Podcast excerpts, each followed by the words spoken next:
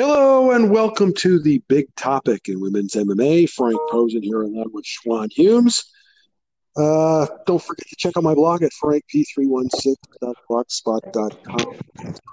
My other podcast, Frank Posen's Big Bad Podcast. I did one on Tuesday.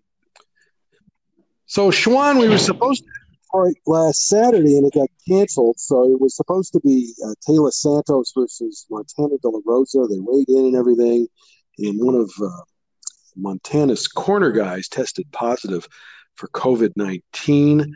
So the fight was canceled. Taila's been rescheduled. I'm going to talk about that in a second for uh, it's going to be next week.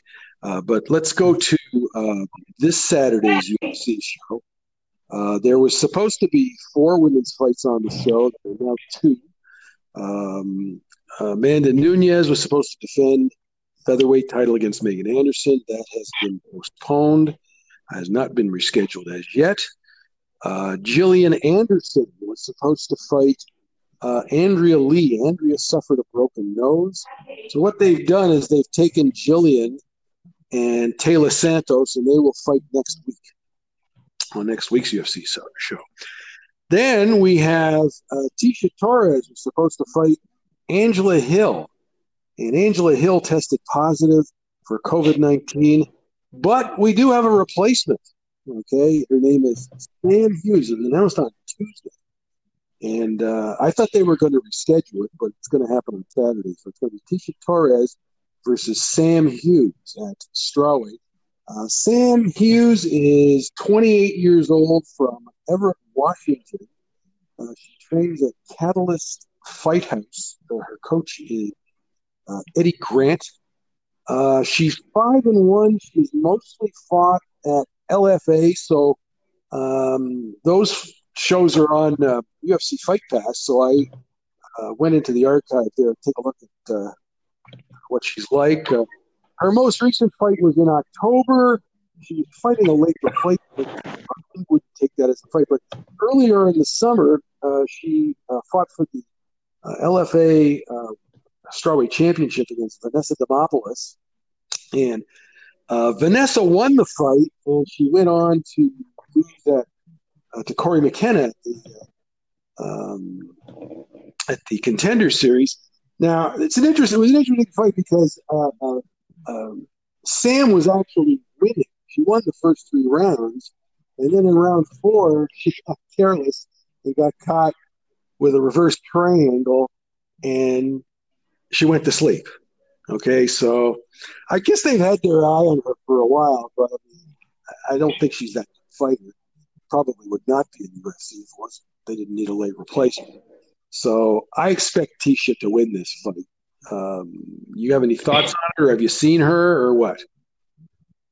Yeah, um, he's she's not a bad fighter. It, she seems to be like more of a grinder, a person who kind of physically imposes her will on you and kind of saps your strength by keeping a steady work pace and and grinding on you. That's really her thing. She hit. She looks like she hits fairly hard. Defensively, she's not she's not really good on the feet. Offensively, she's pretty basic, kind of a one at a time, maybe one, two, maybe three strike combination type fighter. Um, but a lot of her thing is going to be getting her hands on you, kind of grinding you down, and then winning decisions. She, to me, she's not much of a finisher. Not against better athletes, and a lot of the girls she's she stopped. They're girls who who lack a certain amount of athletic ability and uh, physicality. I've seen a couple fights where she's getting hit and she's walking through shots, but you know, at that regional level, especially in women's MMA, you don't know what kind of athlete you're facing. You know, you got one girl who's like a a, a, high B athlete, and then a bunch of girls who are anywhere from C minus to to D plus. So there's that much of a gap. Um, I, I would think she could give Torres some issues because Torres doesn't like when somebody tries to walk her down. She doesn't like really physically punishing fighters. She doesn't like fighters who really get their hands on her and make her work. But the same instance, I, I don't know that that um, Sam can do this against a better athlete.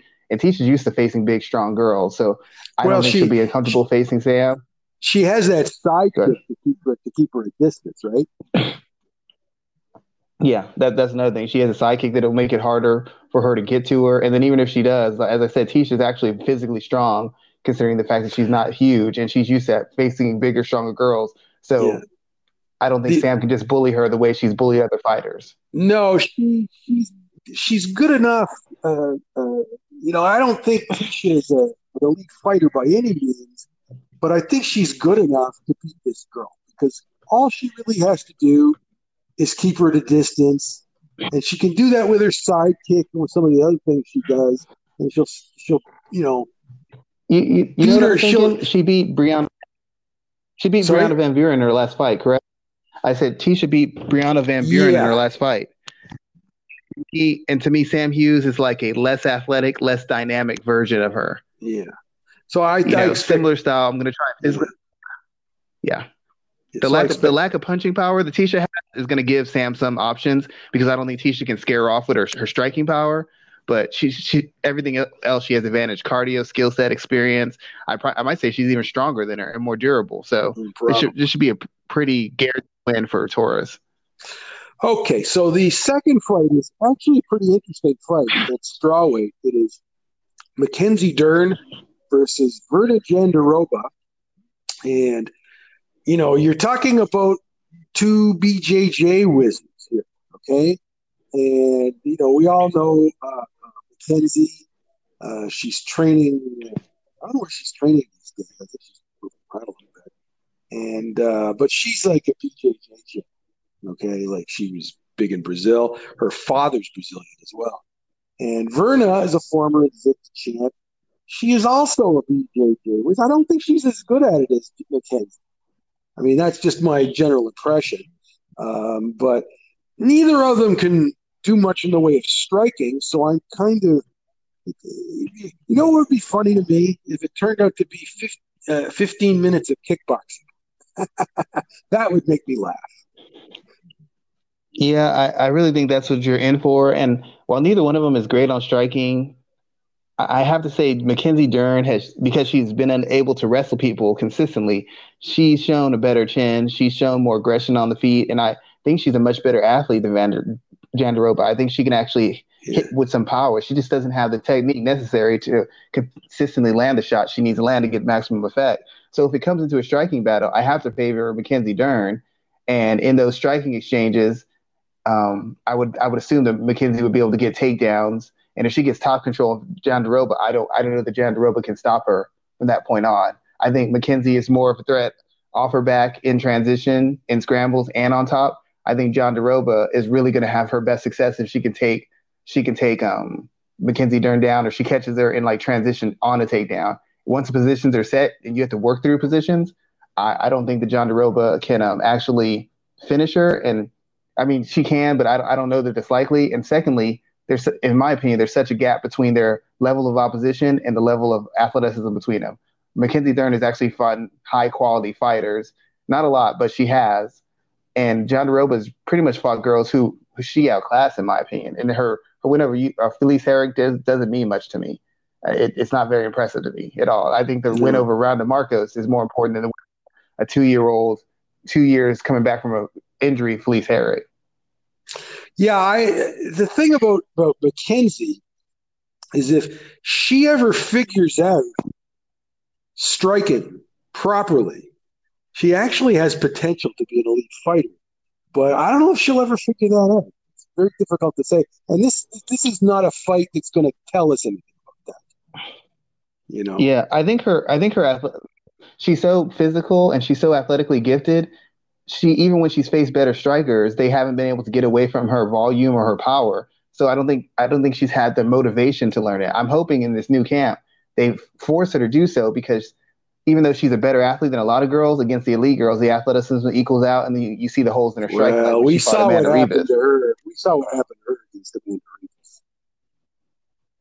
Yeah, yeah, Amanda was just so much better technically. So if she can just take a couple steps forward she'll easily get past, past Jandiroba. But if she basically gets a functional, fundamental striking game, it's going to be hard to stop her because she's such a good athlete and she's such a threat on the ground. Yeah. Okay, we have a, a fight we need to talk about tonight, and that is uh, uh, Bellator. Um, uh, Ilima-Lei Macfarlane is going to take is going to defend the title against Juliana Velasquez.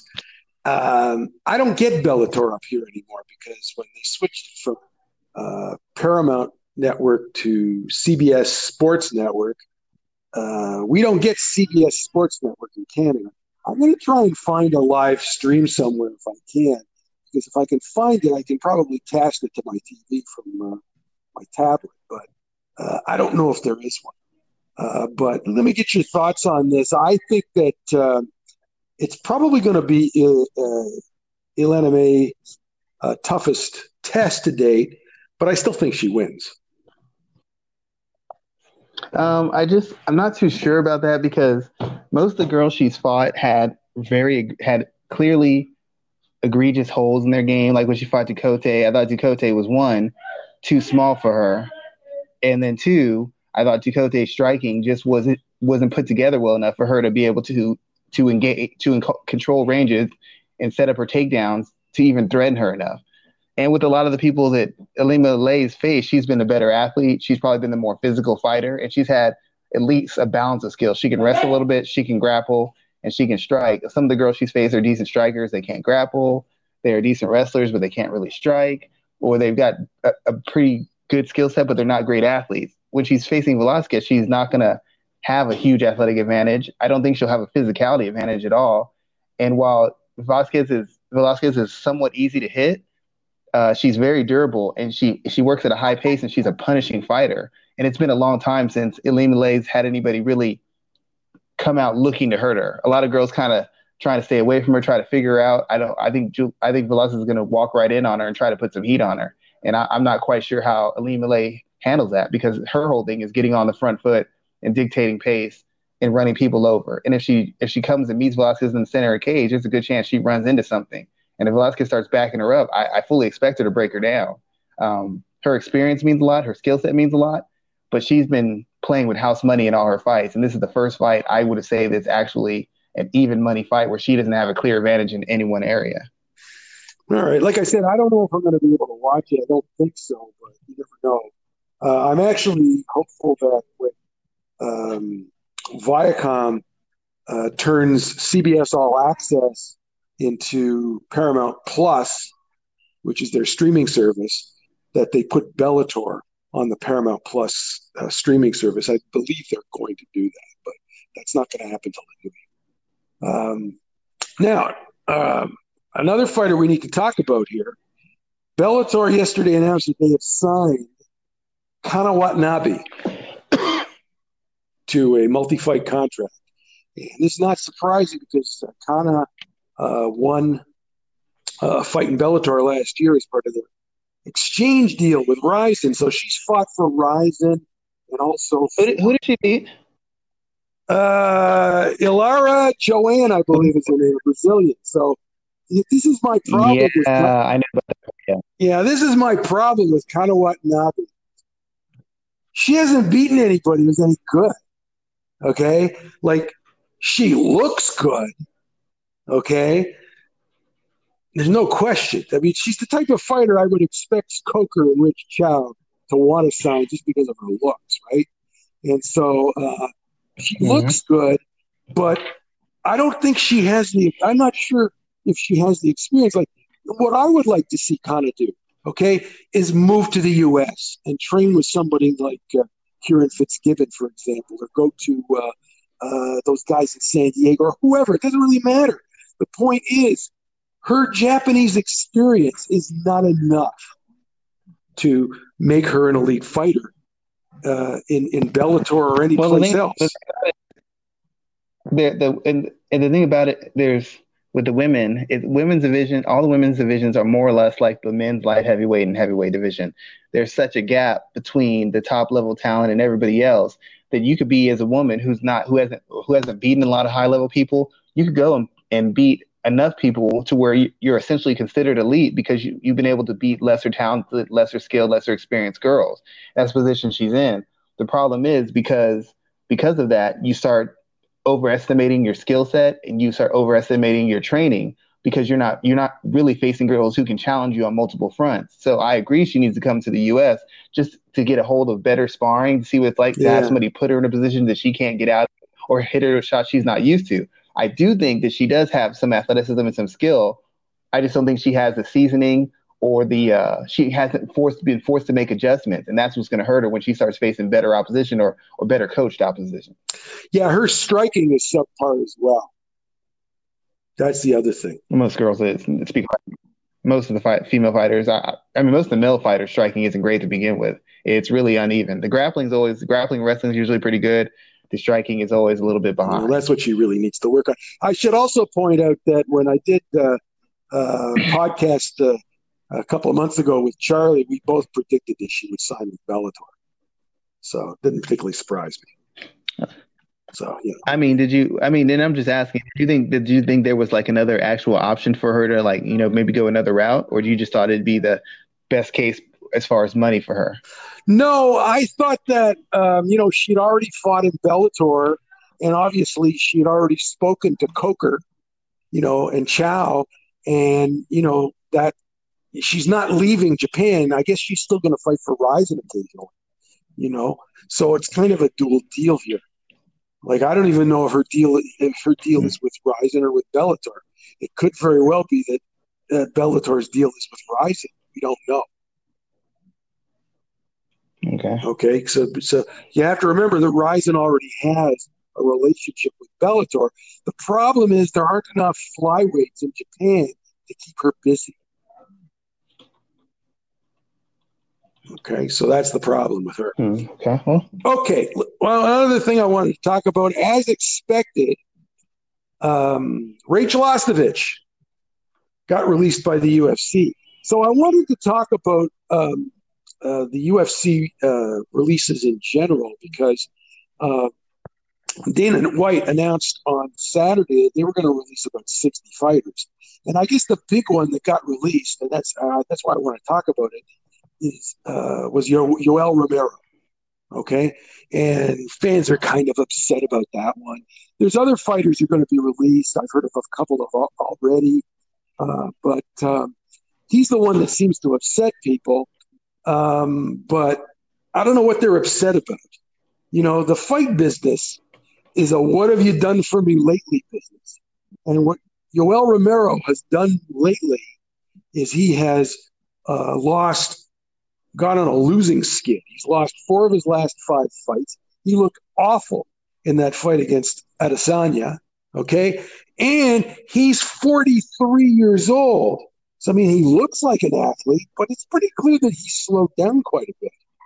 Okay. And so I think the combination of those things, I don't, not particularly surprised by the release because that fight was so bad. He probably doesn't look what they have. Well, here's what happens. Okay. White goes to him and says, "Look," or he goes to his manager. And He says, which was this Kawa, by the way, goes to his manager. And says, "Look, we don't think he can fight for the uh, title anymore. He's just not good enough anymore. And so, what do you guys want to do? Do you want to go or do you want to stay?" And that and it take and it's and, and it goes from there. So fans are upset about it because they remember that he was good, but I don't think he's that good anymore. What do you think, Schwan? I think I don't know that he's. I mean, not being good at the UFC level is a lot different than not being good at the Bellator level. And he's if he went to Bellator right now, he'd be what a top top one, top two middleweight they'd have right now, just off athleticism and durability alone. So that's a matter of perspective. What I think is the issue is, and I've said this before about fighters, male or female, some of these fighters, they, what they mistake is when it comes even for the low level fighters, a low level fighter gets paid like 12 and 12. And they're saying, well, I'm getting underpaid. And I believe as a fighter, you are getting underpaid. It's a dangerous job. It's a tough job. It's a short career. But if you look at it from a business perspective, you're getting paid 24,000. Let's say hey, you made 24,000. Did you generate $24,000 in pay-per-view? Did you generate 74,000 in ticket sales? Probably not. So you're not making the money back that we make on you. So you being in our in our organization is really up to us because we're not benefiting. You benefit more than us. You get paid more money than you generate. And in the case of somebody like Yoel Romero, he's he's not great, but he's so good that if you leave him in the UFC, he's just going to knock off all the potential new contenders, or he's going to, or they're going to beat him and look look either shaky or be so tight that they won't be able to move forward in the rankings, or the UFC won't be able to sell them as potential contenders. Not just that, he gets paid a very large sum of money to fight the UFC can't afford. The UFC can afford, but they're not gonna pay somebody tons of money to not contend for a title and to knock off all their younger, young up and coming middleweights. That that defeats the purpose. They need fights that excite people. Yoel Romero's already had three, four title shots. He hasn't won any of them. So there's no point in keeping him around because the story's already told on him. And the only thing he's going to do is hold back the division because he's still good enough to knock off anybody who's not elite. So that, that just presents a, a roadblock for the UFC. And, and they clearly decided to move on. I don't think it's so much about his talent. I think it's so much about how much he costs them to showcase whatever talent he has left. Well, I think the release is very similar to me to when they released Benson Henderson and the other guy, John Fitch. And what happened is those guys went to Bellator and they have a, they have underperformed. Okay, so yeah, uh, you you and since and the thing about it was Ben Hen, Ben Henderson Benson was coming off a win, so you know he got paid top shelf money, but he hasn't produced top shelf ratings and he hasn't been a dominant fighter. So have they got their money's worth from Benson Henderson outside of just throwing him up in different weight classes to help build their other guys? No, they haven't. Okay, so uh, the story here on on Romero is that uh, Bellator and PFL have already passed on. Okay, and in fact, uh, MMA Junkie interviewed Big John McCarthy and Josh Thompson, who um, are broadcasters for Bellator, and they both said the same thing. He's too old, like at 43 years old. So the question is, where he's the, he. The problem is he's not going to make the same kind of money. Question? Sorry, is he too old? Is the question that he's too old, like old, old, and they don't? They're just wondering he's going to get old overnight because that's that's the no, issue with me. Like he's still dangerous now. McCarthy, McCarthy, and Thompson basically said the same thing, and that's that at his age, it's too much of a risk. There's not enough upside for, for the company to sign. That's what he. That's what McCarthy. Like they wouldn't so sign. So basically, so basically, so basically, financially, because if a almost what same age Floyd Mayweather said he wanted to sign with Bellator, I, am uh, sure they come up different. with money for him. That's different because of the money. The money, and he doesn't generate because he doesn't generate enough well, money. that's right. It's not because he can't fight. It's because he doesn't generate. And, and, and if you and it, so he's too much of a risk financially at his, at his age. So the problem he has that they have to that Kawa has to figure out is how the hell do I get him a decent dollar fighting? You're not going to get that from Combate Americas, okay? Where might he get it? Where do you think? Bare knuckle fighting championships because those guys will pay stupid money for this guy because he was in the UFC. Yeah. All right. Yeah. Campbell McLaren is not going to. Campbell McLaren, who owns uh, Combate Americas, he's not going to pay stupid money for this guy. Okay. The guy Friedman, so the guy who they, runs, they can't afford him. The guy Feldman, I think his name is Feldman. The guy who runs bare knuckle, he will pay stupid money for a guy like that. but f- fans are upset about. Well, I mean, fans are upset about. Benefits, it, it benefits. Hold it, hold it, hold it, hold it. For for Bear, Bear Try that again. For bare knuckle fighting, they can afford to pay student money because it, it it offsets them. They don't have a strong enough brand. They need to invest in names and yeah. and characters, which are the fighters. For the UFC and Bellator, they've got enough of a brand that it's like, ah, that ain't gonna move the needle for us. For bare knuckle fighting, it moves a big needle for them. And even though he's not a great striker, the fact is with his kind of athleticism, you can pretty much guarantee he's going to have some pretty pretty spicy knockouts, which is great for them. Well, unless he gets knocked out himself. So explain to me why fans if are upset. Him, explain to me why fans are upset about this. Well, they're upset because they think the UFC is full of crap. Because the UFC has had fighters who've been on you know, like a BJ Penn when he was getting half beat to death. They kept having him headline prelims or headline cards. They've had guys who are like been 500 at, at best who, who are still the, I mean, Clay Guida still the UFC. Matt Wiman just got released from the UFC and he hasn't been a factor in years. Rachel Ostovich probably could have been released years ago, but she's still been at the UFC. So it's like you see other lesser fighters who aren't competitive in their divisions and they still have jobs. So they're offended because here's a guy who's still one of the top five to seven best middleweights in the world and he's getting cut. Well, but these other these other people he, who haven't been ranked, he's making ten a, or fifteen or top. Well, first of all, he's making a whole lot more money than any of the fighters. You just the fans don't care about that. You know that. Well, I know fans you know, don't care you know about it, but it, about it does matter. It does make a difference. It does, but the fans, the, the the fans are looking at it like this. Any fighter who's making money, they feel that fighter needs to make that money deserves to because all the other fighters are getting screwed. So Yoel Romero is getting the benefit of all the other fighters who they feel are underpaid. And they think that Dana is saying, Dana, they're like, Dana, if you want to cut him, that's fine. But he's still a top guy. How are you cutting the top guy? Cut some of these other trash the fighters reason, you haven't. Or don't sign no, some of these no, no. Other, he other guys. was a top guy. Or maybe he really wasn't. Okay. All right. I mean, maybe it was an illusion. You know what I mean? Because he's not a top guy anymore. No, I can see that. I, I think his limitations have been kind of exposed. No kidding. But even even in saying that, even in saying that, I can't name I can't name seven other middleweights who I guarantee will beat him. Yeah, except that again, you have to go back to what he's getting paid. Okay, he's probably getting paid more than a lot of the guys we're talking about. Okay, not to and, and oh, again, yeah. that, I understand. And that. again, you well, you can be sure of that. And then the age, you have to talk about the age again. Okay, listen, I know there's other fighters in their 40s who are in the UFC, but you know what? Father time always wins. Okay, and I think you know, once a guy you've got a guy who's lost uh, four of his last five fights, maybe the red flag has to go up for a guy like that.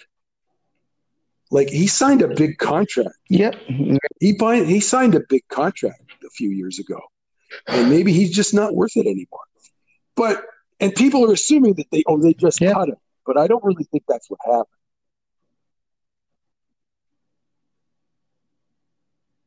No, I mean it's never that simple. It's always multiple layers, but you, have to admit the UFC has has made they the fans don't care about the business aspect of it. The only business they care about is whether fighters get paid. Me and you are more reasonable. We understand there's a cost and benefit to everything. Yo Romero no longer his co- his cost no longer his benefits no longer outweigh his cost. So the UFC is cutting cutting their ties because even if you keep him, it's just a bunch of rematches, and you feel like he's gone as far as he can. He's not a big draw. He's not elite anymore. What's the point of us keeping him and spending that kind of money? We we can get ten other fighters for we, what we pay him. Yeah, and and maybe develop a new star. So I get it. That's about it. That's about it. All right. Anyway, enough of that. We beat that dead horse enough. You're beating another dead horse today, which I'm not going to get into. But is there anything else you want to talk about?